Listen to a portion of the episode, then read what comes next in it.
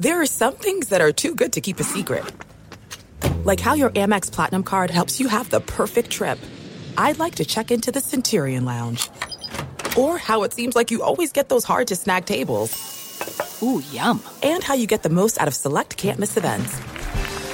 With access to the Centurion Lounge, Resy Priority Notified, and Amex card member benefits at select events, you'll have to share. That's the powerful backing of American Express. Terms apply. Learn more at americanexpress.com slash with Amex. At Bet365, we don't do ordinary. We believe that every sport should be epic. Every home run, every hit, every inning, every play. From the moments that are legendary to the ones that fly under the radar. Whether it's a walk-off grand slam or a base hit to center field. Whatever the sport, whatever the moment, it's never ordinary at Bet365. 21 plus only must be present in Ohio. If you or someone you know has a gambling problem and wants help, call 1-800-GAMBLER. I'm Katya Adler, host of The Global Story. Over the last 25 years, I've covered conflicts in the Middle East, political and economic crises in Europe, drug cartels in Mexico. Now I'm covering the stories behind the news all over the world in conversation with those who break it. Join me Monday to Friday to find out what's happening, why, and what it all means. Follow the global story from the BBC wherever you listen to podcasts. You know that feeling when you walk into your home, take a deep breath, and feel new? Well, that's what it's like to use Clorox Scentiva. Because Clorox Scentiva smells like coconut, cleans like Clorox, and feels like energy. It'll elevate any cleaning routine to not just clean, but also make every room smell like a tropical coconut getaway. Discover how Clorox Scentiva's powerful clean and refreshing scents can transform your space. Get yours in coconut or other fabulous scents at a nearby retail store. All right, welcome back to another episode of the Vertical Podcast. Glad you could join me, and we have a terrific episode on tap for you today. We begin with Bobby Marks, my former colleague over at the Vertical, now over at ESPN. Bobby jumps on, talk about everything going on in the NBA today, from the Celtics and how they're playing to Cleveland struggles and the surprising rise of the Detroit Pistons. How sustainable are these first three, four week starts of these teams? I get into that more uh, with Bobby Marks. A little bit later on, Quin Snyder, the head coach of the Utah Jazz, he joins me for a one on one. Quin and I talk about how this team is moving forward after losing Gordon Hayward and how they're going to build up another winner in Utah. So, all that more next on the Vertical Podcast with Chris Mannix. This is the Vertical Podcast. Vertical Podcast. Hosted by Chris Mannix. From interviews. Let's bring in John Wall. He's Reggie Miller. Bring in Erik Spoelstra. To the latest NBA news. To insights you won't get anywhere else. Rioting is bad. You shouldn't riot. Past episodes of the podcast can be downloaded in the iTunes Store and Google Play. Why wouldn't you go back? Subscribe and leave a rating or comment. Here he is. Speaking of guys putting their foot in the road, Chris Mannix. Yes. Joining me on the podcast this week, a familiar voice, a former friend of the podcast who has moved on to bigger and better things, but is rejoining me for for for a uh, a cameo appearance. Bobby Marks is back. ESPN NBA front office insider, former gen- assistant general manager uh, with the Brooklyn Nets. Hi, Bobby. Hello, Chris. How are you? I, I got to get something on my system here first, Bobby. Ready? um, all right, I got a joke for you. I got a joke. Uh, knock, knock. Uh, who's there? Boston. Uh, Boston. Who? Boston doesn't have that pick you gave him anymore. I tell you what, though, you know what the uh, the, the positive is is that once that uh, since we're not working together, my wife has now. Uh, you know, took the locks off the windows on the to get to the roof because uh, she knew the Chris Mannix jokes weren't going to be coming. And uh, it's funny though. Um, I like watching that team play though, even though I was a part of giving them three of those players: Kyrie, Tatum, and Brown. and Brown when you, when it's all said and done, and uh, but I really, well, I mean, we'll talk about it. But I really, Yeah. I love, I love what they're doing up there. I really do. Yeah, let, let's start with them because I recording this on Tuesday morning, and uh, as of right now, 12 straight wins. If they beat the Brooklyn Nets on, uh, on Tuesday night, they'll go into the uh, Warriors game uh, with a 13 and two record, which seemed impossible to imagine uh, just a few weeks ago when Gordon Hayward was lying on the court in Cleveland and uh, done for the season with that broken ankle. Since then, they've just been playing, you know, high level basketball with everybody. Jayson Tatum has played well. Kyrie Irving has played well. I look at Al Horford and I think this is the best I've seen of Al Horford really since the, I would say probably the, the 12 13 season when he really started to peak uh, in Atlanta. When you watch Boston, what jumps out to you in terms of, of, of how they're able to do this with their all star swingman down for the season? Well, I, I, when I look at Boston, and, this goes for all the teams, I, I before the season go, gets going, I write down a couple notes per team, what, what I want to watch, and for Boston, it was you know have a name tag when training camp starts. Ten out of the fourteen players were new, new faces there, trying to integrate a new system. Uh, what are we going to get out of that bench? Uh, and this is before the the Hayward injury. So you were looking at, you know, Rozier, uh, you know, Tatum, Brown, possibly come, Marcus Smart coming off the bench, uh, Aron Baynes, all new, um, all new, uh, you know, new young players, and I'm just stunned that Brad has been able to, with the Gordon Hayward injury. I thought they would still be good, and I thought they would be relevant in the East. Probably not a top two team, but somewhere in that three to five range. Um, but what he's been able to do and integrate all these different faces and and and their their um their identity is defensively. You know, they're number one in the league in, in defensive efficiency, and uh, with Horford out for a little bit, uh, Kyrie was out for you know a little bit. I think he'll wind up probably hopefully playing this Brooklyn game or in, in the future, and then the role of Tatum and Brown to ask what they've been able to do from a uh, a first and second year player is, is really remarkable. And then the the rest of the players, they all know their roles from Rozier coming off the bench, Marcus Smart, Aron Baynes, Daniel Theis. Um, uh, I don't know where Danny found him. I mean, that was a, that was then, an that was an Austin Ainge specialty actually. Austin yeah. was the one that that from what I was told he was the one that grabbed uh, found him. But you're right, Theis. I mean, another guy uh, playing over his head. But you you mentioned the defense, Bobby, and that's where I mean, it's not like there's a bunch of A plus defenders on that team. I mean, before the start of the season, how many Kyrie Irving can't defend jokes were kind of out there? I mean, Jayson Tatum is a rookie. I mean, Marcus Smart has a defensive reputation. Jaylen Brown came in with the expectation that he was going to be a better defensive player, but I, I don't. I, that, that's one of the most surprising parts of all this. That and the rebounding that's been pretty good. Well, the, the surprising part is is that, uh, as I said, there's so many new faces, and it's it's a communication and trust level that uh, and then when Hayward goes down, to be able to kind of put that out there right now. Usually, you you know, in the early part, you went on talent alone. Uh, you know, although in Oklahoma City, that they're a little bit of a little bit of a struggle right now. But um, but but that's kind of that is the surprising part is is that to get ten new faces and everybody on that team has a has a role. I mean, every guy from Shane Larkin to your second round picks this past year have somewhere Marcus Morris coming back uh, have contributed somewhere around down the road because they've needed to based on um, based on the, these injuries. And I think I think this group is only going to get stronger. I think barring injury, the one thing I'd be concerned with Tatum, of course, we always with all these rookies is the rookie wall. Mm-hmm. Um, when will that come into into place if you know based on 82 games you know these these players are 35 40 games in college. So that would be somewhat of uh, a concern there. Uh, the Kyrie minutes I think they've done a great job uh, when he's played as far as managing his minutes his, his minutes are, are lower than they were in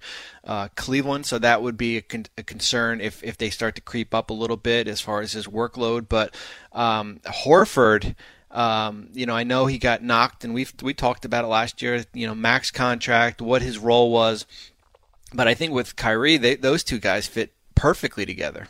Yeah, their their pick and roll game early it, it resembles two guys that have been running that play, pick and pop two that have been running that play for years, and not just a matter of weeks. There's a comfort level between them that's significant, and with Horford too it's not just his second year in Boston, though that's part of it.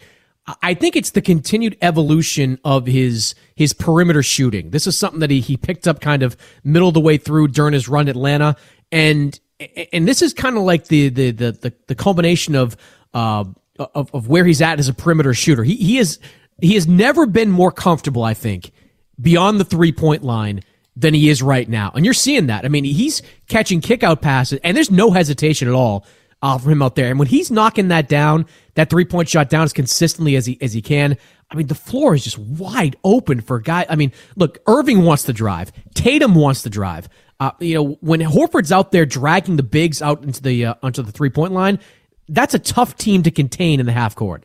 Well, you're right. I mean, when was the last time you saw Big shoot 49% from three? Yeah. I mean, and it's and his his attempts are right over uh, north of of uh, of three there, and that's the evolution of the big man as far as the how the league has changed, especially with you know a, a league built on wings and you know small ball that. You see, you see it in, in LA. You saw it in Brooklyn last year with Lopez. To, for these players to have a role down at the end of games, that's something that's you know that they're they're needed to add. And I mean, Horford went from 35-7, he's at 48-7 right now. I mean, that's a mm-hmm. that's a huge jump, and I and I and I base that all on you know a lot of it on on Kyrie certainly. All right, so so the Celtics are rolling right now, and the Cavaliers, uh, their rival right now. I mean, they they get a win uh, on Monday night. They beat the Knicks in uh, you know LeBron v. Kanter or LeBron v. Ntilikina, which I don't. I mean, I guess whatever whatever you need to get up in the morning to to to get your juices flowing there a little bit. I'm curious to know your level of concern with Cleveland right now, though. I mean, the Cavaliers.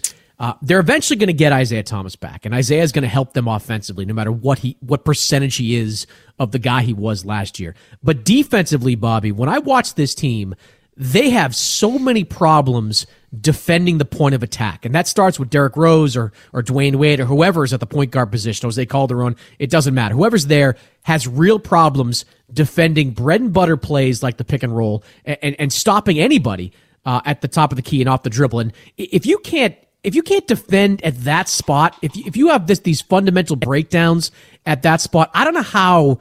I, I just don't know how Bobby you evolve into a even a middle of the pack type of defensive team. I mean, when you look at Cleveland and, and their defensive problems, uh, are, are, they reconcilable? Are, are they something that's going to get better? Do you see as the season goes on? Well, I mean, I think in the Knick game, the second quarter was certainly a layup line for New York. I thought in the fourth quarter, their defense allowed them to get back in the game. Um, but I, you know, it was funny. I was watching that game and I was about to type that I was I'm going to break protocol and start sounding the alarms in Cleveland, although we're only 14, 15 games in, because I, I mean that their the team is old, the team is boring, the team is vanilla, and when they don't make jump shots, they get run out of the building. Mm. And they can't defend. I mean, from a from, you know, it's almost like you're almost going to have to put in the zone because from a, a one-on-one defenders, they're as poor as I've seen for a team that's been to the finals three years in a row. So, does the Thompson, Isaiah Thomas injuries, um, you know, do they get better when that comes? I mean, Isaiah's not a great defender at all. I mean, uh, you know, it depends on how many, you know, how where you put Tristan when he comes back. You know, uh, I mean, Kevin Love is certainly he's turned into a stretch four. I mean, we we always talk about it. Now he's just sitting in a corner they, they have no post up presence besides probably LeBron there. So if in the East, can you get away with it? You probably can. That's why you never want to bury them because when you get into the playoffs and it's, you know, all you got to do is win, you know, in a, a seven game series and the games are spaced out, then you certainly give them an advantage like that Washington game a couple weeks ago on that Friday night. Um, but I don't, I don't like this team at all. I, I really don't. Um, and I don't know I don't know how they're going to get better unless they start. They want to dangle that Brooklyn pick, which I certainly don't recommend them doing. Um, it's it's almost like Chris. They have too many players mm. and too many players that aren't very good.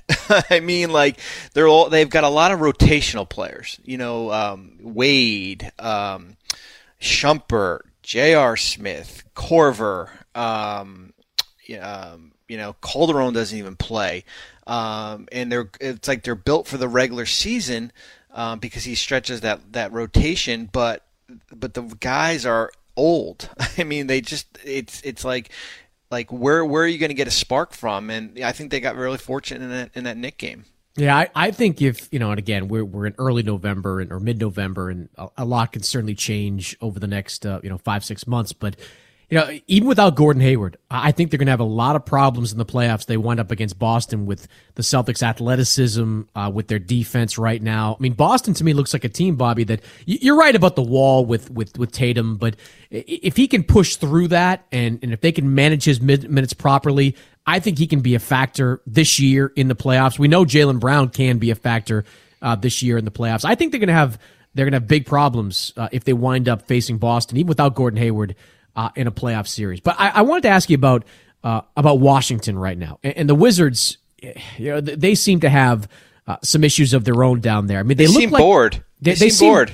Yeah. And they, they they get up for big games, right? Like they when there's a big game, Washington will will will show up for it. I mean, they might not win it, but they'll show up for it. A, a, a run of the mill regular season game, and, and most of them are, they don't seem you know like they have the the proper motivation uh, night in night out. And this is a team, Bobby, that talks a lot. They, they talk a lot about their place among the the Eastern Conference uh, uh and, and the Eastern Conference hierarchy. Wall and Beal, their place among the best backcourts in the NBA. Is it concerning that at this point of the season they they do, as you say, they look bored? It is. Uh, the Sacramento game, they got off to a terrible start. They wound up winning by, you know, 18, 19 points on a Monday night. So, you know, did they kind of you know, turn the switch on? Yes. Can you do that all the time? No. Um, but for a team that's gone to, uh, never gotten past the second round, um, it is a little bit of concerning. Um, but the Wall Beal backcourt, as long as they stay healthy, um, you know, Porter, Oubre Jr. Uh, has certainly got developed off the bench. I think they've done a better job with Meeks and um, uh, Tim Frazier, Mike Scott, that that group there. But yeah, I mean, it is concerning because though they're they're certainly a playoff team and a top four team, but for them to to take that next jump, it's going to be important on seeding. They can't go into the playoffs as a a three or four seed. I think you got to jump up into that top two somewhere. Can they do it? I, I don't know if they're consistent enough during the season to do so. Can they run off eight eight out of ten, seven in a row? P- possibly, but at least through the first three three or for through the first month, that that is a little bit of concern based on consistency and you know it's it's like they're almost just counting the days to get to mid to mid April. Mm, yeah, they're still an extremely dangerous playoff team because of that starting lineup. I mean, Wall, like you're you're right, Wall and Beal, you know, they're still high level guys. I think Otto Porter is going to keep getting better uh, as the season goes forward. Their, their, bench is still a concern, and, and, I think from a coaching perspective, there has to be uh, even more emphasis placed on keeping Wall uh, or Beal on the floor at all times. They've got to really stagger these guys uh, and their minutes. But this is this is a team that uh, I agree with you on the seeding. Like they can't just coast through the regular season and wind up, you know, in that four five slot. If they do that, they're going to have a lot of problems. They are. They they will, and and you saw it last year. Not having a game seven at home probably certainly uh, certainly hurt them losing up in uh, oh absolutely in, yeah. Boston. And now it comes with the you know they have a high payroll, top five in the league. Uh, there it comes that comes with certain expectations. So. Um, from an ownership and certainly from a from a management. And this this roster is locked in for the foreseeable future based on the contracts from from this past summer here. So this is what you have and and your bench is you know your bench is basically what you'll be able to work with as far as you know in in the, in the future next year um, and it's limited. So this this Washington team is either going to be a good a good team regular season team good playoff team or um, can you can you take that next uh, that next step? And it's basically going to be on the on, on your backcourt to do so.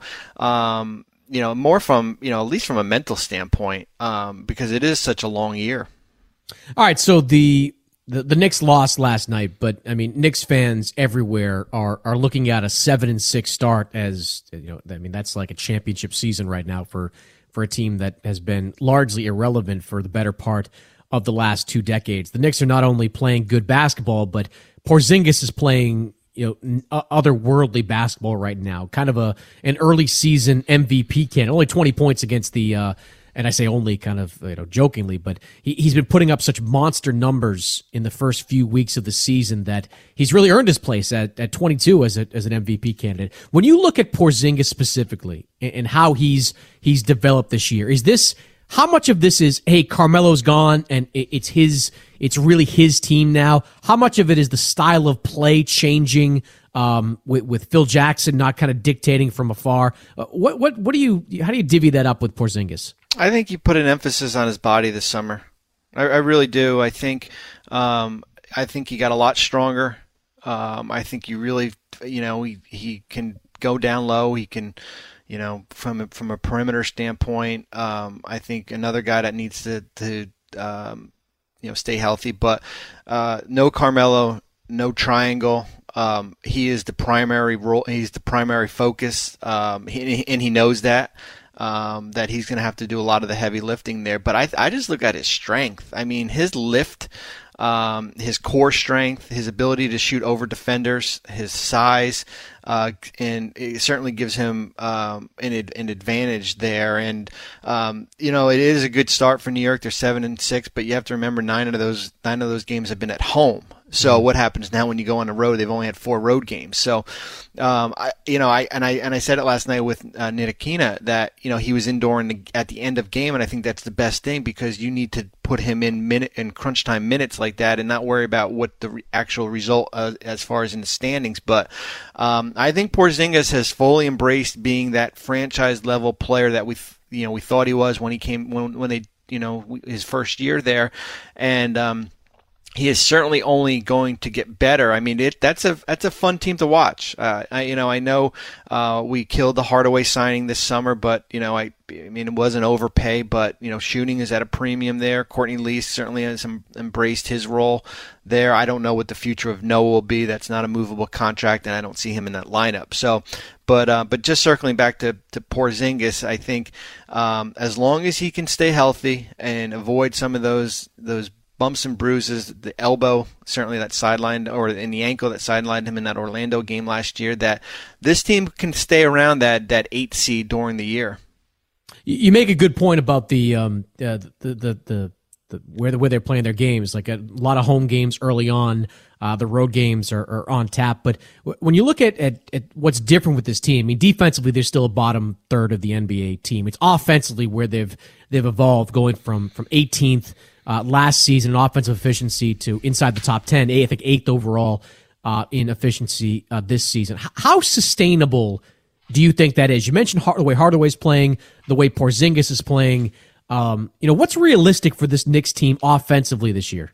Well, I think it's sustainable. I think a lot of it has to do with Jarrett Jack. I mean, can he get through a full season? Hasn't you know hasn't pl- hasn't hadn't been healthy until uh, this upcoming year, and, and you're relying on him to give you some, you know, not really starter minutes. He's not playing 30 minutes a night, but kind of give you a, a little bit of a baseline, and then you can put your rookie out there. So I think that has a lot.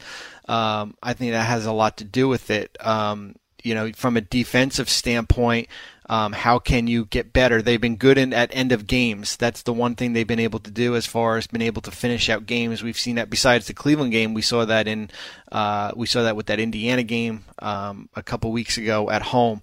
Um, but from a, from an offensive standpoint um, your your primary guys are, and I and you've gotten a lot out of Kanter so far too. I mean that's another that's another player there. But what else what else can you get? Can you get something out of out of Beasley? Your rookie Dotson, um, Sessions is kind of buried on the bench. You know, it's funny that the the one signing that that that's really hurt them and, and hasn't been able to contribute is the Ron Baker signing. You know, like you you you kept four point guards because of uh, Baker's ineffective play, Jack's uh, prior injury history, Sessions, and and your rookie there. So um, I think if you if you look at that that lineup there, the their focus during coming into the year was to develop their young players, and and really it's been Porzingis and and Hardaway Jr. so far, and, and your point guard um, that you drafted in, in the lottery. Those those are kind of your three your three focus. You mean Ron Baker is not living up to the two year nine million dollar contract that they gave him? Is that? And I don't blame Ron Baker for. I think we all would have signed it. Oh no! Oh no! Oh no! No! No! No! No! I mean, he he should have announced the second he signed that deal that he was picking up the option year for the second year. Like the moment he agreed to it, he said, "I'm I'm taking that. I'll I'll, I'll be. It'll be a two, full two year deal, not a one year plus one option there." No, no, you're no right, chance. and that's not. And you can't be. And, and he's got a um a one year bird restriction, so that cannot be uh, cannot be oh, traded boy. without his approval there. So yeah, I mean, that's I don't. It's it's a, it's a interesting contract just based on, and it's a player who's been sh- um, you know shuttled back and forth to the uh, to the G League in Westchester. He played a uh, you know a couple games up there so far. So for a guy that you thought was going to be your, I guess your backup, um, yeah. is, is certainly not the case.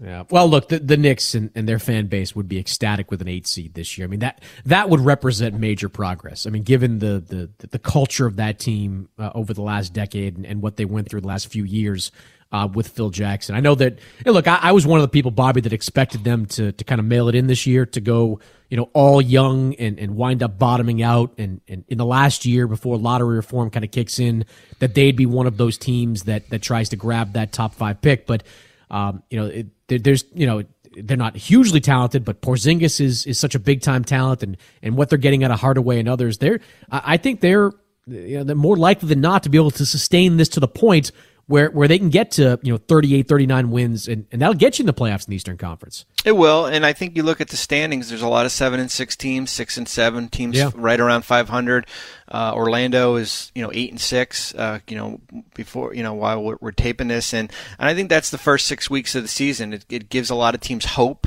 um, a lot of teams haven't kind of um, let go of the rope or thrown in a towel there. That's why playing teams early on, like you know, like a Brooklyn, um, even you know Orlando, Indiana, teams like that that we didn't probably expect much of. Um, that those teams still think they have a you know chance of you know competing for uh, for a playoff spot. I think you start to see some separation probably sometime in, in mid December there, um, where you know you, you know teams that were at 500 have gone on a five or six game losing streak. So that's where things kind of that's where things kind of get uh, you know a little bit of a, a little interesting. All right, since this is now the the sustainability podcast and how uh, how teams, you know, what teams can keep up uh, this pace, I do want to ask you about Detroit. And you know, two years ago, Bobby, Detroit looked like a team on the rise. They were a 44 win team. They got to the playoffs. They got swept by the Cavaliers in the first round, but a couple of those games, you remember, they kind of threw a scare uh, into Cleveland with how they played. You, you fast forward to last season, and everything really kind of fell apart. Whether it was the way Drummond was playing. Uh, Reggie Jackson, you know, uh, just completely devolved to the point where, you know, Detroit was dangling him out there for basically a first round pick. I mean, that's all it would have taken to to extract Reggie Jackson uh, last season. Now you look at this year; they open the season ten and three. Uh, Jackson is is playing more consistently. Uh, Drummond is back to leading the NBA uh, in rebounding. He's shooting free throws at a mid sixty percent clip. We'll see how long uh, that's going to hold up for, but. Uh, when you watch Detroit, I mean, you, it's largely the same guys as, as last year. Where are the differences that you see? Uh, drum the ability to keep Drummond on the floor at the end of games based on his improved free throw shooting. Tobias Harris, All Star level year, professional scorer. Um, you know he's consistently giving you you know 18, 20 a night. The one thing that has kind of gone under the radar was the Langston Galloway signing in the offseason, uh, based on because we were all focused on Kentavious Caldwell Pope, and yep. you know they signed Galloway, and then it was like, oh, they're hard cap now. How are they going to fit Caldwell Pope? And I think what what um, Jeff Bower and, and, Stan Van Gundy did was basically draw a line in the sand and say, this is what we can offer Pope, and you know, it's 13, 14 million dollars, and you know that backcourt with the bench, uh, Ish Smith, Langston Galloway. Uh, those two players have played really well. Their plus minuses off the chart when they're in the game. Anthony Tolliver, veteran, he can come in and and certainly stretch the the floor there. And there's really not much drama. You know, we did hear the Reggie Jackson name, I guess, mentioned in when Bledsoe was on the on uh, you know was being talked about being moved yeah. a little bit, but it's it's kind of a team that's really you know a team that has a top three or four record in the in the NBA is kind of flown under under the radar and. Um, it's it's what we thought they were going to be last year. Um, but it's a it's a year later, which is fine. And I think, and you're able to with your with Stanley Johnson. You know, he's still only 21. You know, can he be a Michael Kidd Gilchrist type player there? You know, where you're not asking for a lot of offense, but he can be a, a certainly a good good defender. I think that's that's maybe where your where the focus is going to be. But they're they're an interesting team. We haven't we haven't talked about them at all. It's been you know Cleveland, New York's you know development, Philadelphia, of course, Milwaukee. Um, but um, Detroit's kind of just chugging along and done their own their their their business. Yeah, Jack Jackson's a big part of of their ability to sustain this. I mean, you know, the, playing that position, which is a grind every single night. Now, and he's an he's an odd guy. I mean, I know that when you when, when you were when you were in, when you were in we Brooklyn, almost we almost traded yeah, for him. You, I, you I did him. my research. Yeah. I liked him. You know, I thought you know, it's fun. Interesting with Reggie Jackson is we tried getting him in for a visit when he was at coming out of BC, and he wouldn't come in. I think he had a guarantee already, so that was already. Oh, I remember know, talking to Billy yeah, about that. Yeah, I think Billy, I think Billy was going to draft him anyway. I think we, I think we, I think we would have. they had him in the uh, witness protection. I think Oklahoma oh. City had him in the witness protection program. Oklahoma uh, City loves doing that. They love, they love hide and seek with these guys. And then we almost traded for him in, uh, I guess, January of four, uh, 5th, January 15, 2015 with Fort yep. Brooke. So I know Reggie Jackson quite well. It was always about a guy who is always a backup and can he handle you know can he handle starter minutes? Can you you know once you you know when you move over a seat it's a big difference. And uh, I think him being out last year to start the season with the, with that injury really set him back. And then it, you're then you're really talking about kind of a chemistry issue. But it's a guy who's on a it's pretty decent contract based on where the, the money had gone there. And and I think you do have a little bit of a safety net. I talked to, I talked about those two two guys coming off your bench with Smith and, and Galloway, where if he struggles, that you can kind of insert one of those players. Where, where as, you, as you studied him over the years, you know, what's the downside to him? Like, where, what do you have to worry about with Reggie Jack? Because I think we saw a lot of the negatives last season. I know in Oklahoma City, he, he could be really difficult to deal with. He, he he's not the, I mean, mercurial is kind of the, a, a good word to describe Reggie Jackson. I mean, what do you have to worry about with him? I think him forgetting what his role is on on the team. I think although it's it's good for players to think they are better than what they are, that he's got enough scoring around him where he can be the primary playmaker. You know, he doesn't need to be a a lead first guard or scoring guard. He doesn't need to be an Eric Bledsoe type guy, although different now in Milwaukee, but that Eric was maybe in in Phoenix there where he's got he's got enough scoring around him I mean, he, he, he does with you know with with you know the focus should be to maybe play through Drummond or and you've got you know Tobias Harris on on the wing there, so you don't need him to go out and give you 25, 30. Can he be more of a playmaker there? I think that's kind of, I think where things kind of go off the rails a little bit is when he's when he is in a scoring mindset, and I don't think they need him to do that. Yeah, the one thing about Detroit is I, I, you know, look, maybe they don't play at a ten and three pace all season long, but I do think there's a, a measure of sustainability there that they can be a middle of the Eastern Conference playoff team, and if they are, I mean that size up front, uh, you know Jackson's skills at the point, they can be a threat to to a lot of teams uh, in that pack there. So well, you know what also, Chris, is that for and we always say like oh it's early in the year season, it's only four weeks in and stuff, but for the teams that get off to good start, you know. I mean, we knew Houston and Golden State were going to be good teams, but for uh, even Boston to win games you probably sh- you know at OKC for Detroit at Golden State. Eventually, you're going to go in a little bit of a in a, a little bit of a slump here, where you're going to lose a couple of games. And if you can get some separation, 10 and 3, 12 and 2, and you bank some of these games, that down the road, a bad loss on a Tuesday night won't really set you back that maybe it did a couple years ago. Yeah, no doubt. Uh, let me finish with this. Um, the, the the panic meter has, has dipped a little bit in Oklahoma City over the last couple of days. They have back to back wins. Paul George goes for what seventy nine points in wins over the Clippers, and then the Mavericks. They've also got some winnable games coming up in the next week with Chicago and uh, New Orleans. New Orleans played better too, but they're on the schedule. Uh, you know, coming into the season, Bobby, and, and I know you've talked about this before, but coming into the season, we all kind of said that this Oklahoma City team was going to go through some problems early on. They've got three guys that were in the top 20 in usage rate last year. You, you incorporate three guys like that, you're, you're going to have some bumps along the way. How, when you watch the Thunder, how is your anticipation, whatever it was, of, of how they might struggle matched up with how they've struggled early on? And, and what is your level of concern of this team kind of figuring it out moving forward? I'm concerned just based on um, the two teams in front of them, or there's a bunch of teams in front of them, but how well Golden State and, and Houston and Houston has played, especially without Chris yeah. Paul. Um, I am. I thought this is kind of where they would be. Maybe a couple more wins. I thought maybe they'd be like eight and five, somewhere around there. But uh, that Sacramento loss was was a bad loss. I thought you could have just won on talent alone in that game and and I watch this Oklahoma City team, and I just see a lot of guys. Uh, it it seems like we've used used this word on this podcast, sustainable. That they've got there were there are some really good stretches in a, in the first half that do not carry over into the second half, fourth quarter. They've been terrible on offense.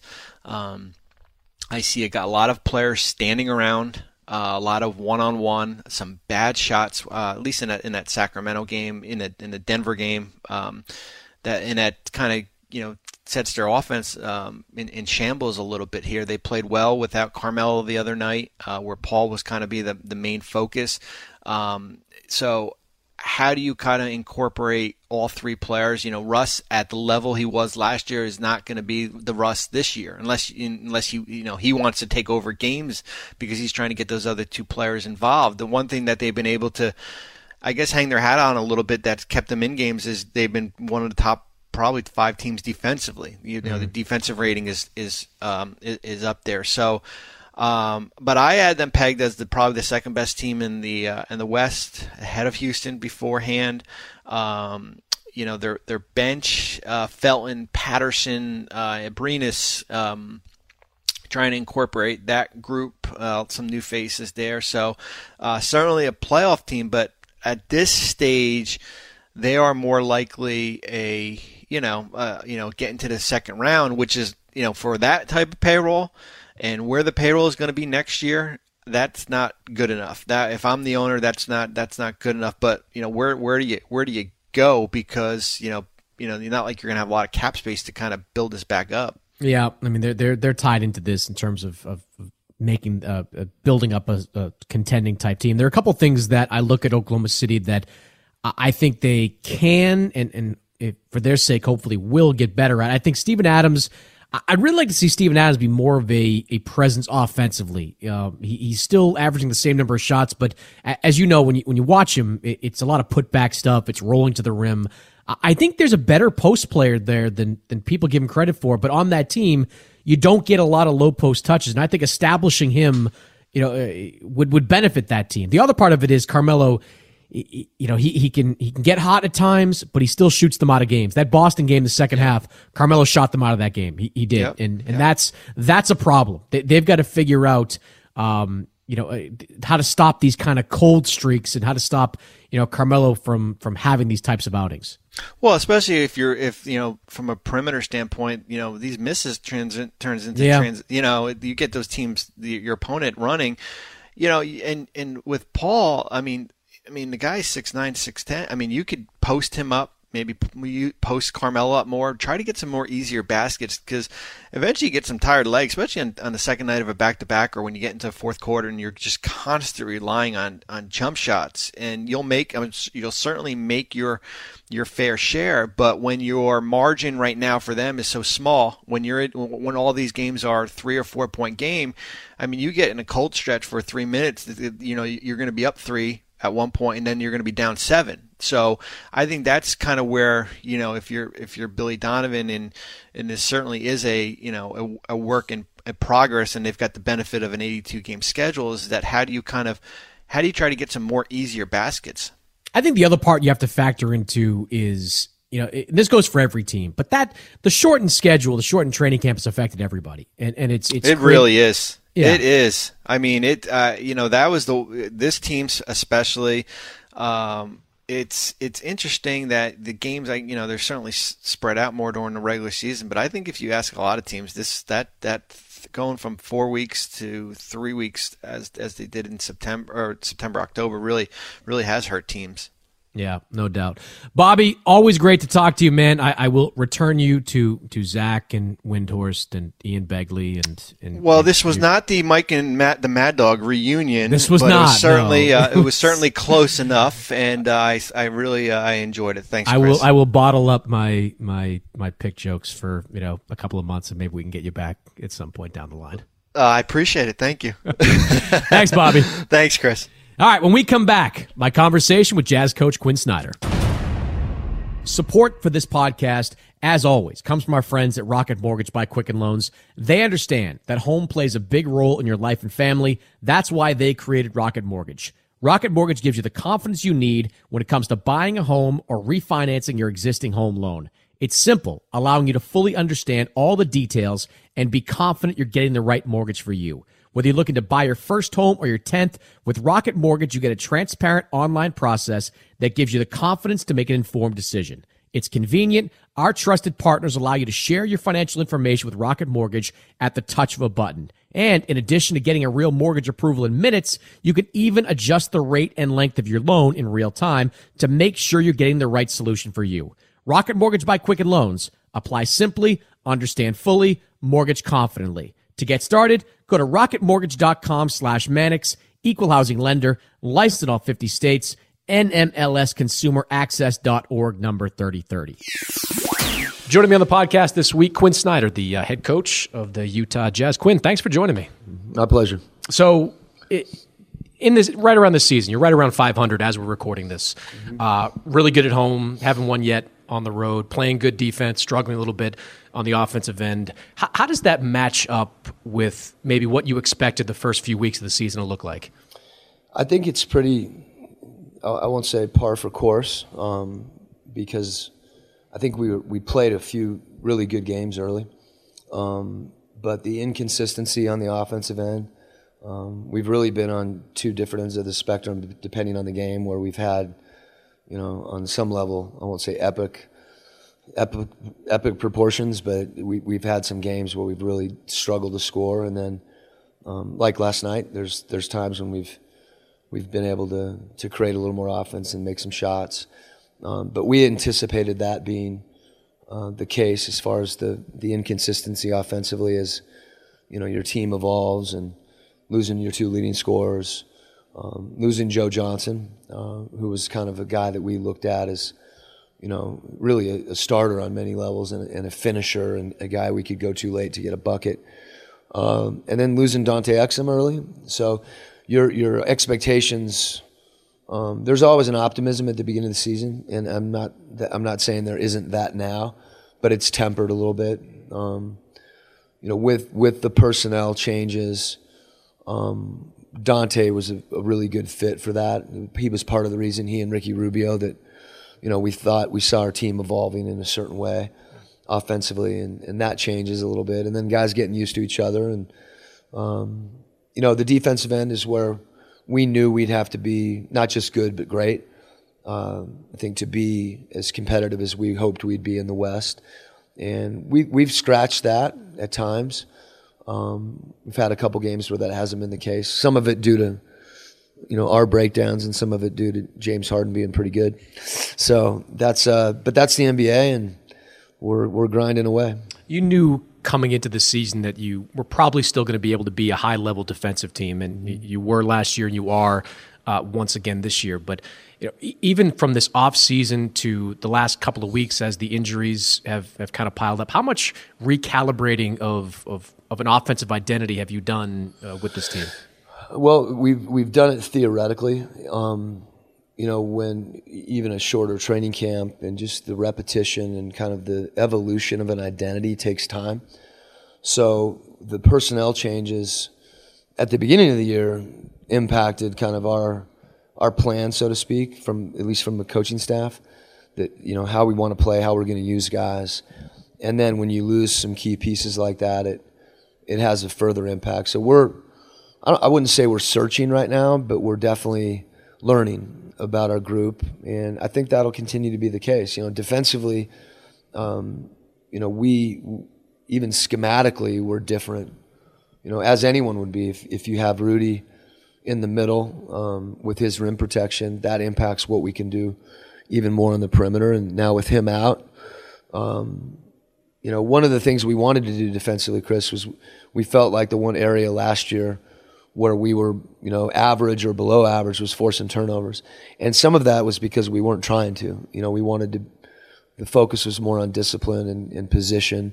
And, you know, some of the same personnel changes that would impact our offense, we felt like with the Thabo Sefolosha, with Ricky Rubio, um, Ekpe Udoh, guys that have length and can make plays defensively. We wanted to force more turnovers. So we've, we've done that.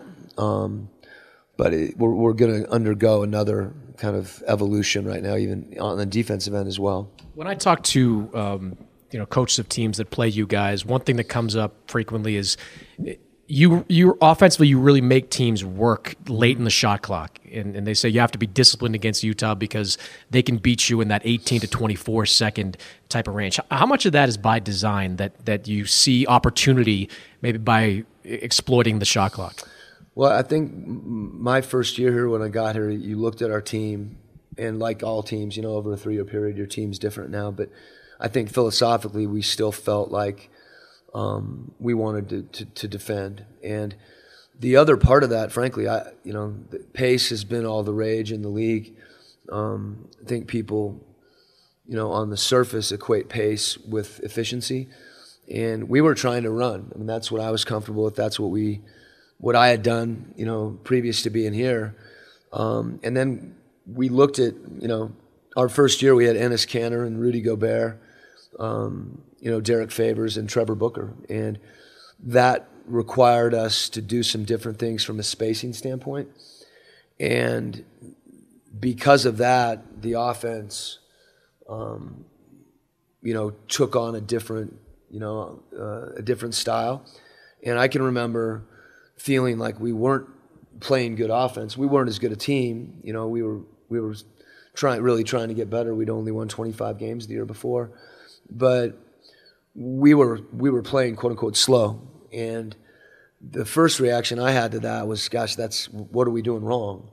And then you dig a little deeper, and there were a few people that helped me with this, and you're looking at it analytically, and you see, you know, the numbers say that you can be good offensively and not have a high pace. And teams that play fast can really shoot the ball, so they shoot it quick in the shot clock, or they've got a catalyst with the ball that drives the pace. We weren't that. So basically, we decided to double down on ball movement and man movement, and that means you get deeper in the shot clock. And sometimes those shots aren't good, but in some ways, the the, the analogy that I kind of started to grab onto, maybe it just made me feel better, but there there was an NFL analogy where you have a team that has a really good defense and they run the ball, and they play a field position game, and so we we tried to be a team that played with half court pace, if that makes any sense. We wanted our guys to see it as like, it's not like we're going to walk the ball up. We're not going to play slow. We need everybody to touch it. We need to move you around because at that point we really didn't have a dominant offensive player as well. So it made sense for us, for our personnel. And I think that's usually when you see teams and how they play offense, it's usually um, a function of their personnel. And as coaches learn about personnel, they figure out, hey, this is – you know, this is how we need to play in order to help these guys be as good as they can be. And that's that's kind of what happened to us as far as um, trying to make people work and and grind a little bit. When I was flying out here, I, I was watching Moneyball on the plane, and and a scene in it made me think of something to ask you about, which where you know Brad Pitt, Billy Beane's character there, he sit at the table after they lost all their guys. Um, and he was talking about guys we can't replace a Jason Giambi. When you went into this this kind of off season, did you look at as we have to find a replacement for Gordon Hayward, or we have to do things fundamentally different to become a different, more successful team? The the, the latter. You know, I think um, Gordon was unique. One of the things Gordon was able to do for us is he was the guy at the end of the clock that would make a play. Um, with Rudy and his ability to roll, you know, as teams really drop off and protect the bucket, we, we were a team that, that, took a lot of mid-range shots because that's what was there, and he was a guy that could make those. So um, we had to, you know, and George Hill is very different than Ricky Rubio. So um, you don't abandon uh, a style of play or a system prematurely, but we knew there were going to be different things within how we played that we were going to have to look to, and um, I think that's you know when you lose a great player like that, you know you have to take a step back, and you're not going to get all the answers until you start playing. And and we knew that the evolution, you know, of what we're doing offensively was going to take place over time. We came out this season this year and turned it over like crazy. Um, we haven't done that of late. You know, we're early in the year, obviously, and that needle could swing back on some level. But that was something that was important. We needed to be a low turnover team, and and that's that's hard for us right now because there isn't the connectivity um, that hopefully will continue to develop. Guys are getting to know each other. We're playing a different way than some guys have played before, not dramatically different, but there's just different things within an offense that you try to take advantage of. So it, it, there was a lot of thought that, that went into that, and uh, you know how we wanted to adjust to, to losing Gordon, and that there isn't an easy answer to that. I think it's something that takes place over time as you know as young guys develop. You know Donovan Mitchell um, is probably you know he and Rodney Hood are our two most aggressive offensive players, um, but they're different than Gordon as well the, um, the, the early conversations that you had with Dennis and with the front office about moving forward and about you know, just just recovering and, and, again moving forward, probably the right way to put it. Recovering is, is a good word. Recovering too. Yeah. We can go with that. We did that first. did, did, then we move forward. But what were those those early meetings like? I mean, how, were, was there any, was there certainty in how you were going to do it? Was there a lot of, a lot of back and forth about how you were going to do it? Yeah, you know, and it, it, I think you know we knew the situation, and you, there was a kind of a, oh, not a, the vision necessarily, but uh, yeah, a vision of what we, where we were going and what we were building with the personnel that we'd had. We'd seen that evolve over a period of time. You know, it took a lot of ups and downs to, to grow as a team.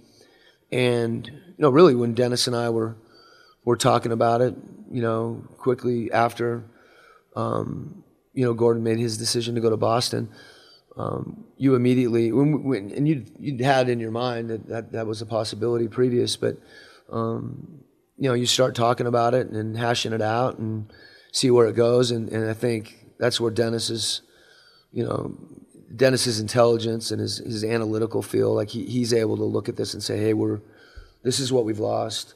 You know, kind of like what you're talking about with Billy Beane. You know, how do we replace these these things, whether it be scoring or rebounding or you know, post defense. There's so many things that, and how do all these things relate? so, as we're putting a team together, you know, I'm lucky that that he he includes me in that thought process. You know, I obviously defer to him and, and uh, have tremendous trust in in, uh, in his ability to build a roster.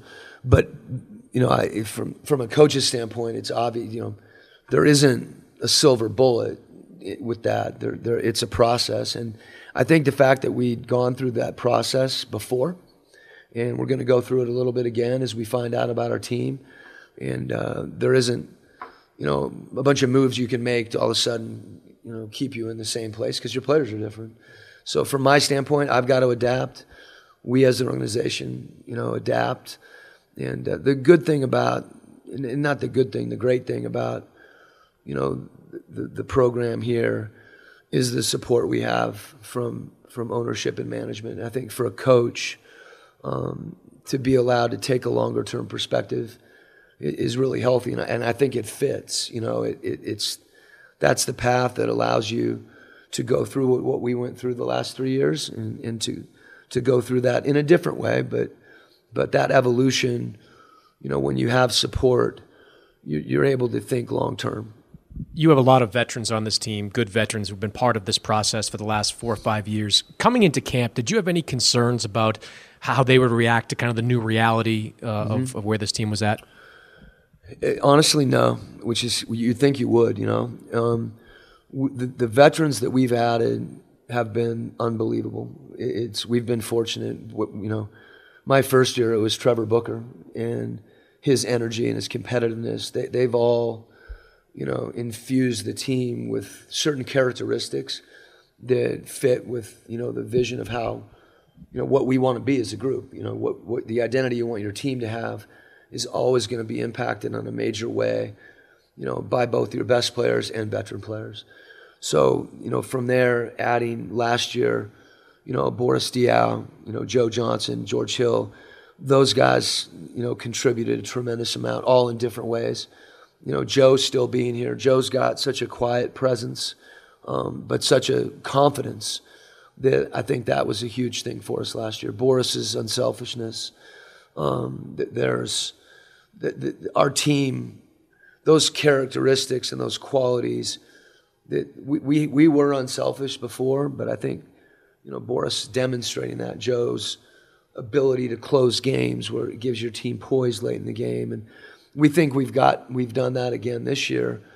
Um, you know, with Thabo, um, you know, his defensive mindset, his length, uh, his experience, you know, Jonas's energy and just positivism, I think, at a time where our team needs that.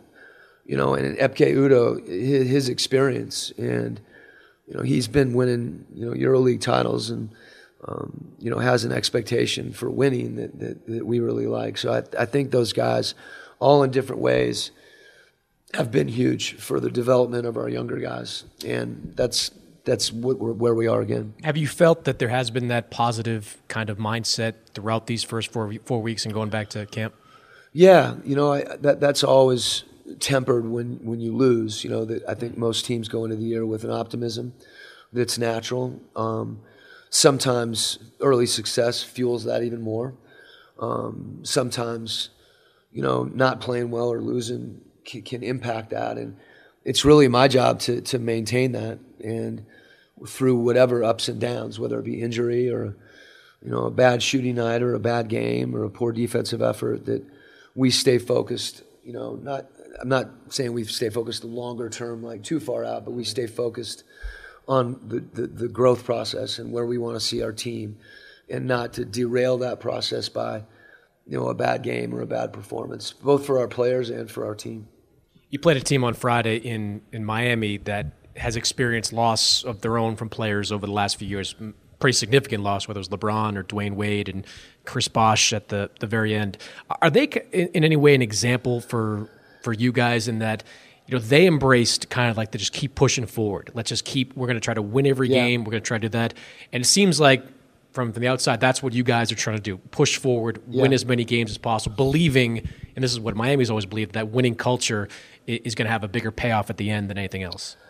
Well, they, they've, they've demonstrated it. You know, I, I saw Erik this summer, and he actually referenced, you know, that, in, in, not, not in that in depth a way, but just kind of a little bit of encouragement to me that hey, you know, we've been through this, and you know, and you'll be fine. Mm-hmm. You know, and um, going through that process sometimes isn't isn't easy, um, and but we we went through a little bit of that to get to this point, and so it's uh, it's true, you know, and I think that's one reason that you know Miami has so much respect around the league is that not just that they've won championships, but you know, the way that they win, how hard they play. Um, those qualities really transcend winning and losing. This, um, you know, getting to this point where you were at the end of last year, a lot had to do with player development. You guys are one of the best teams in the league at, you know, taking young guys, not just the blue chip guys, but the guys that are drafted later in the draft, whether it's Rudy or Rodney Hood or now even now Donovan Mitchell, turning them into productive uh, NBA players. Looking at, at, at a guy like Mitchell in particular, um, what do you think you have in him? What What do you know about him through three or four weeks into the year? Well, I think the biggest thing that is his competitiveness, and you can point to the athleticism and the physicality and the skills and tools, but I think his mindset, you know, that, and then the other part of that, I think, is his desire to improve and the work that when you, you, find out pretty quick, you know, guys that that want to put the time in and get better. And when you have a guy that has natural, you know, is talented and feels that way, you know, I think as a coach in an organization, you know, that that's where the development, you know, can occur. When you, when a player has the right mindset, the intelligence, the desire, and then the tools. And because I don't, they all you you need them all. You know, Joe Ingles is a good example of a guy that um, we felt like had, you know, there was something there and um, a little bit of a fresh start for him, having been in Europe for a long time, and you know, working with him and trying to continue to, whether it be him beginning to have more confidence in his shooting, um, you know, changing how he plays a little bit, learning how to play pick and roll, getting a little bit of a mid-range kind of some some tricks, so to speak, on how to finish. Um, and you mentioned some of the other guys, you know, Rodney's development, you know, has been really really important and uh, I think those guys beginning to see themselves, um, you know, not necessarily beyond what they're capable of, but maybe beyond where they are at a certain point you know, you can, coaches and assistants and organizations can, you know, get credit for that, but really the credit goes to the players in, in, in their ability to, to be honest with themselves, you know, say to, to really say, this is who I am right now, but I can be better, and this is who I want to be a year from now, two years from now. And I think one of the biggest things maybe is we sometimes think of development only in terms of younger players, where, you know, I'd like to think that, you know, guys can get better even when they're older. You know, Joe's an example of that at 29, or, you know, you see different players add things to their game, and hopefully the culture, you know, encourages that. I asked you about your the mindset of your guys coming into the season, and if they had how they felt about the new reality. What about you? Uh, how long did it take you to kind of put the past behind you and, and, and be comfortable just just looking forward? Yeah, not not not that long to be honest with you. You know, I, I don't think there was a sense of this incredible, you know, kind of loss setback. I, I think that you know when your focus your focus needs to go immediately to where you are in the moment and the players that you have and like I said, they, they're the ones at that point that deserve your attention and, and your energy and your effort um, because that's where you are. And we've got enough guys like that where you know that transition wasn't wasn't a hard one for me. You know, I was already excited about Rodney Hood and you know where he's been going and how he's been moving and you know that you, you, you, go there you know i'll never understand what teams missed in rodney hood like what what is it about a guy that scores a lot in college and you know shoots the three well in college and does pretty much everything well at that level. Is are we just obsessed with eighteen year olds? Are we? I don't do, know. we have that, to? You know, I think to be honest with you, I'm glad I don't have that job. I'm glad Dennis has that job, and he's great at it because we've been able to find some guys like Rodney, like mm-hmm. you mentioned. But the, the, draft is so imperfect. You know, I mean, I, I think for every you know high pick that misses, quote unquote, there's you know, a lower pick that, that makes it. It's, mm-hmm. it's, I think it's just hard. But, uh, you know, that's why that's such a tough job. And, mm-hmm. I'm glad I don't have it. but you were uh, sorry I interrupted you there. You were talking yeah. about how about how long it took you to kind of move on. Didn't take you very long at all. You were saying. Yeah, I mean, I, that's I don't mean to kind of diminish um, the process, but I think I mean when you you know I've I've had enough situations that I've been through or been confronted with that you maybe don't anticipate that you know through experience I think you you learn a little bit about resilience mm-hmm.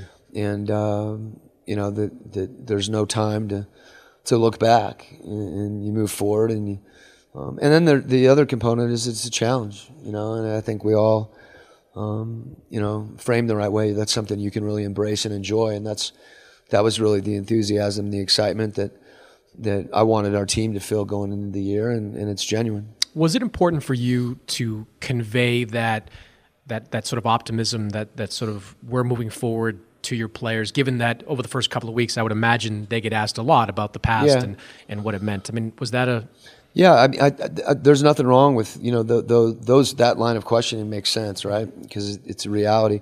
But I think the the one thing for us is we feel like that we've developed. You know, culture gets thrown around so much, but an identity maybe, um, and that identity doesn't attach itself to any one player, and so whether that be hey, you know, defensively like something that you're literally, you know, is, is measurable um, in a in a finite, you know, short term, or something maybe a little more um, subtle like development. Th- those things are still there. That's who we are. Um, it's just different people that are doing it. So I, I think the culture, in, in, in, that sense, you know, foundationally is strong, and uh, that's where you go. You know, you go to, hey, let's be unselfish, let's be competitive, you know, let's be a team that's connected and communicates, and let's be a team that, that is capable of persevering because that, that you know, the, the, the persistence is something that I think we've experienced in, you know, having, you know, over a three year period, winning 30 games, winning 40 games, then winning 50 games last year. Um, that growth is something that you can reference. And, you know, wherever we're at this year, I don't think really we know. I don't think anybody knows. It's speculative. There's a lot of teams like that. We're definitely one of them. Um, and we understand that. But I think again that those pillars, that that foundation, is this is is the stuff with which you know you you focus on and move forward. Mike D'Antoni has said to me that for for his team to be a a good team, they've got to be top fifteen defensively, top ten defensively, they can be a, uh, a compete for a title. Is the reverse true in any way with the way you guys play defense? I mean, you're a consistent top five defensive team. Do you have kind of a, a number in your mind or a position in your mind where you, if you're out there offensively, Yeah. you can be an impactful team? Not yet, you know, because if you know where we've been, our our struggles offensively on a given night, you know, can make you feel like, gosh, we're we're we're gonna be we're gonna have to hold teams to 75 points to win, and then there's other nights where you shoot the ball well or whatever the case may be, and you know it's easier to score. So. I- I think that for us at this point, because the year's so young, it's really hard to attach a number to it. What we have known is that regardless of where the offense is, the defense is going to be something that's got to um, got to be there. We're going to have to be elite defensively um, in order to, to win um, at a consistent level, and that's part of what you can control. It's you know every time you don't score and you have to run back and defend, it gets a little harder. And there's a reason that you don't score points on defense. Now, what we've you know, us coaches have little drills in practice where you know you, you, the defense scores when you get a stop. They don't. They don't actually score the game that way. So there's a lot of you know positive reinforcement when you score. Guys hit a shot, they get a little energy. Guy gets a dunk, he gets a little juice, and you usually defend a little better or with more passion in a given moment. Um, but that has to be who we are. To me, what I've told our group is is going through that uh, you know, it can it can build some some resolve. It can build some mental toughness on the defensive end, um, where you're able to get stops when things aren't going well. And then the other part of it for us is, you know, our, our defense has to help our offense. Um, we have to be able to convert when we get stops, and that's been a real emphasis. We're we're not there with that yet, um, you know, but we're talking about it a lot. We're working on it, trying to figure out you know, even on a little level tactically, what we can do with spacing and, you know, and movement quicker on the clock to, to convert off, off, off stops. You talked about pace earlier, and you, you bring in a point guard, and Ricky Yeah. Rubio is one of the better pace point guards in the NBA in terms of playing up tempo. How have you found incorporating his strengths into a team that's not necessarily used to playing that way? Right. Well, again, I think offense gets driven by personnel. You know, mm-hmm. like we said before, the, the way that, that that really that I I look at pace because it's been something that we've tried to think a lot about because of whatever your vision is for your team, and then the reality of who you are and how you try to maximize that is, you know, no one, everybody pretty much plays at the same pace out of timeout. You know, no one has like a really fast under out of bounds play. They're always the pace isn't going to vary a whole lot. You know, in a dead ball situation when someone runs the play, you know, there there's some plays that maybe are more quick hitters, um, but those usually come in the flow of the game. Um, after timeouts, side out, dead balls, the, the the the differentiator on pace is how quickly you shoot after misses, mm-hmm. and we've been a team because of our personnel, we haven't had you know an engine, so to speak. I mean, when you think about you know George Karl's Denver teams, it was Ty Lawson that drove that engine. You know, there there usually is a singular player or a couple of players that do that. So our focus has been on maximizing you know what our efficiency in those different situations, and what that led me to was that we need to play faster after misses. We need to be more willing to shoot quick in those situations if we get an open look. Because we felt like in those if we do get into a half court game and we don't have you know like a more of a go-to guy at least at this point that's that's until that evolves during that situation that we need to be more aggressive in the full court to try to generate better looks now after makes it's a little different and we still feel like the, the movement i'm willing to sacrifice um, you know i, I want to take a quick shot if we have a good shot. Um, but some of that is a player's perception of what a good shot is. You know i may feel like a contested shot is a good shot. Other guys if they're contested they may not take that shot. And so that's the situation where we feel like you know let our offense help our defense make someone work a little more um, so they're not after they just scored they're not back on offense in seven seconds because that game usually in that situation is not doesn't play to our strengths. And but again, you know, in, in another situation, after misses, and we're playing significantly faster, particularly on a percentage Yep. basis. Just that the league's playing faster, so it doesn't necessarily equate. But I think we're doing what we envision doing. We're not doing it as well as we want to, um, but that again is a process, and we'll keep adapting. You know. You talked about em- embracing the challenge of, of, of this this reality here with this team, um, and you give credit to the players for player development. That's that's 100 percent true. But you know, a guy like Gordon Hayward and others would be the first to say that you, this staff, the front office, has been instrumental in, in in developing him to the point he was at. I mean, he was the ninth pick coming out of a mid major when he came to the NBA. D- do you take it on uh, in, in your staff and the front office as almost a challenge to develop the next, you know, kind of all star player, whether it is Donovan Mitchell or Rodney Hood. I mean, is that an exciting part of, of any of this to you? It is. I, I think, you know, I think Dennis has confidence in, in the work that, that we're doing. I, I feel like we've assembled a staff that it's a tremendous strength. You know, when when you look at you know what Rudy's done, you see Alex Jensen. When you look at what Gordon's done, you see Johnny Bryant. You know, we so there's a lot of pride and work that goes into that with our group, um, and it's something you're proud of. You know, I mean, in Gordon's case, I, I think our our group uh, as as a coaching staff um, feels good. Feels like in some level you share in some of that success because you're doing your job. And you know, when Trevor Booker signs with Brooklyn, although we missed him, we're happy for him. You know, and so you see guys that come here that get better. He was fired up the other night. He was- he Yeah, was- he, he always plays good against a little us. fired up. Yeah, he he used to talk to me when he came out of games. Now he doesn't have to come out of the game to talk to me. He just can yell at me from the sideline. He's he's a favorite of mine. He he gave us a lot in terms of his energy and his competitiveness and, and his play, obviously. But that that that developmental component, really, that's I think as far as strategically in, in building our group, that's that's where you know we can find value and we know that and it's something that we try to do and then part of it you know igor kokoskov who um, coached slovenia to the uh, european championship this year. Um, we, we've known each other for a long long time. We worked together in college at missouri. Um, his first year out my first year at missouri. Um, we used to talk about part of development is, is playing.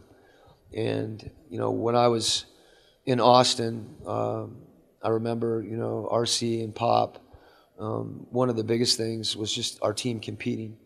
And then, you know, Mo McComb, um, who's a good friend and a mentor, just reminded me that winning is part of development. So it doesn't happen in a vacuum. You know, I think players, as they get better, they also need to understand part of getting better, part of development is understanding how to make winning plays, whether that be defensively. We think of development oftentimes just in, in a, in a skill sense, you know.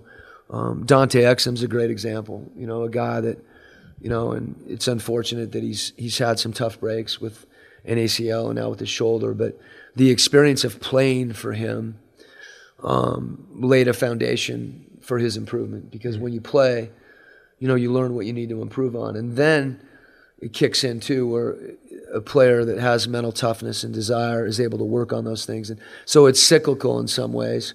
And that's where young players where you see that's why you see young players developing you know people get better between whatever ages because there's so many new experiences so to the extent we can you know be transparent and here's what you're good at here's what you're not and then go work on it and then watch it in film and then apply it in a game and and do it again and again and again and again you know i think that's the way it's got to happen Has it been hard to keep Dante's spirits up in the aftermath of a second major injury?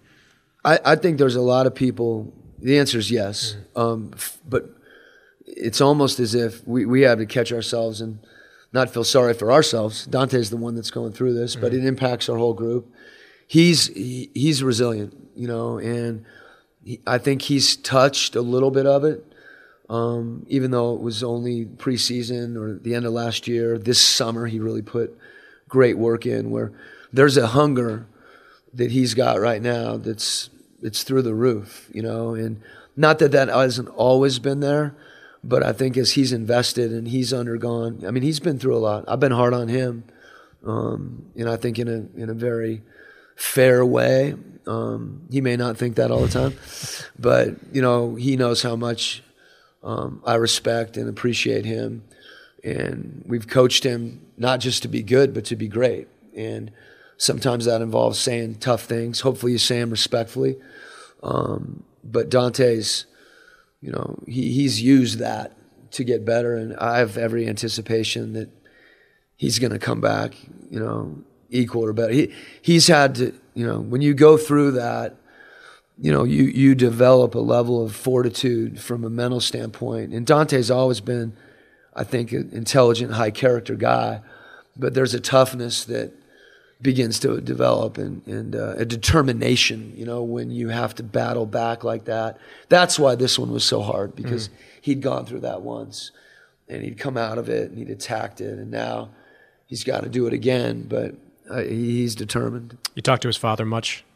I, I, I, I don't talk to talk to his dad. I talk to him. He talks oh. to his dad. Not the, just just the just. The, I know you're going with the Carolina thing, right? It, the great. I've never I've never before heard a Carolina Australian accent combined. Oh. Like it's it's unbelievable. His dad's a terrific That's, person. Like it's, he's a terrific person, and he's he's come visit. His family came. Mm-hmm. His mom too. He's he's got a great family. I think it's mm-hmm. been hard for him, frankly. You know, you to be on another continent yeah. at 19 and then to go through injuries at that point. It's not like you come over and all of a sudden it's going good and you're playing, you know, that, that, that's when you, you know, you have some of that anxiety about not seeing your family, but his mm-hmm. family's, they're terrific people and, and really supportive. Mm-hmm. And I think that's been important for him. Before I let you go, the, um, despite all of the, what happened this offseason, it must have been really hard for you to see Gordon go down in the way he did. I mean, just what was your reaction? Yeah, when it happened? just I mean, there's no animus from us towards Gordon. I mean, if anybody,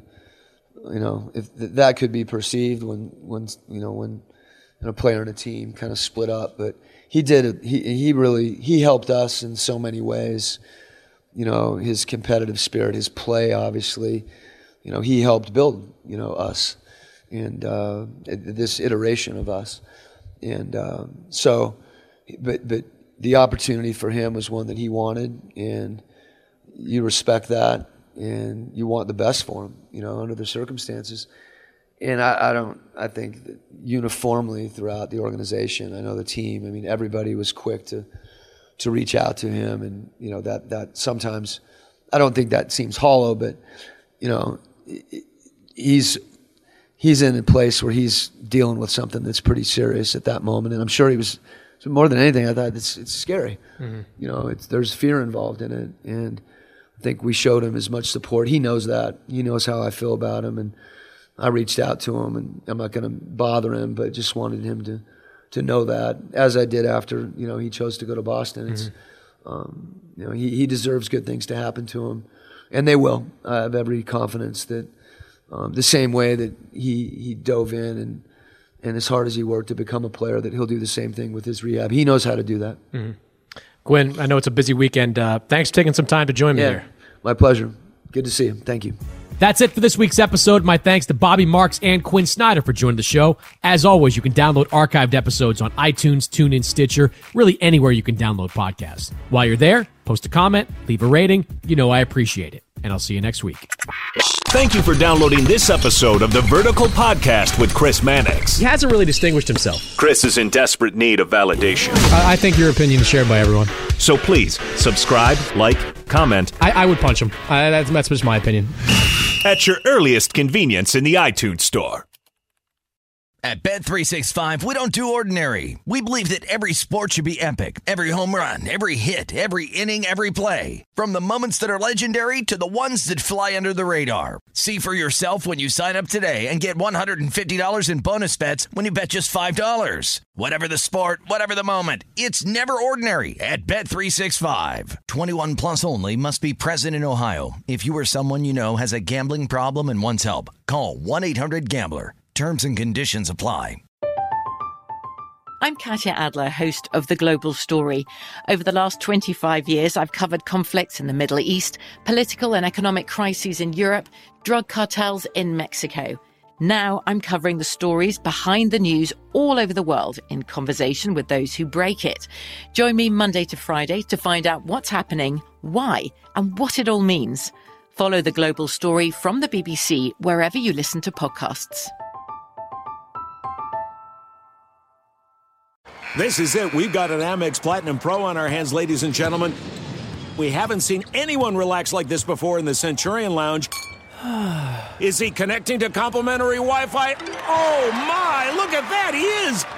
And you will not believe where he's going next. The Amex dedicated card member entrance for the win! Unbelievable! When you get travel perks with Amex Platinum, you're part of the action. That's the powerful backing of American Express. Terms apply. Learn more at americanexpress.com slash with Amex. Are you looking for the perfect move-in ready home this spring season? Now's the time to buy at Fisher Homes. For a limited time only, enjoy below market interest rates starting at 5.375% APR, 6.139% APR. With these exclusive lower rates, you can save hundreds on a move-in ready home and start enjoying the benefits of home ownership even faster. Schedule your personal tour with one of our new home specialists at fisherhomes.com and make this spring the season you find your perfect home sweet home. Financing provided by Victory Mortgage LLC, NMLS 461249, Equal Housing Lender.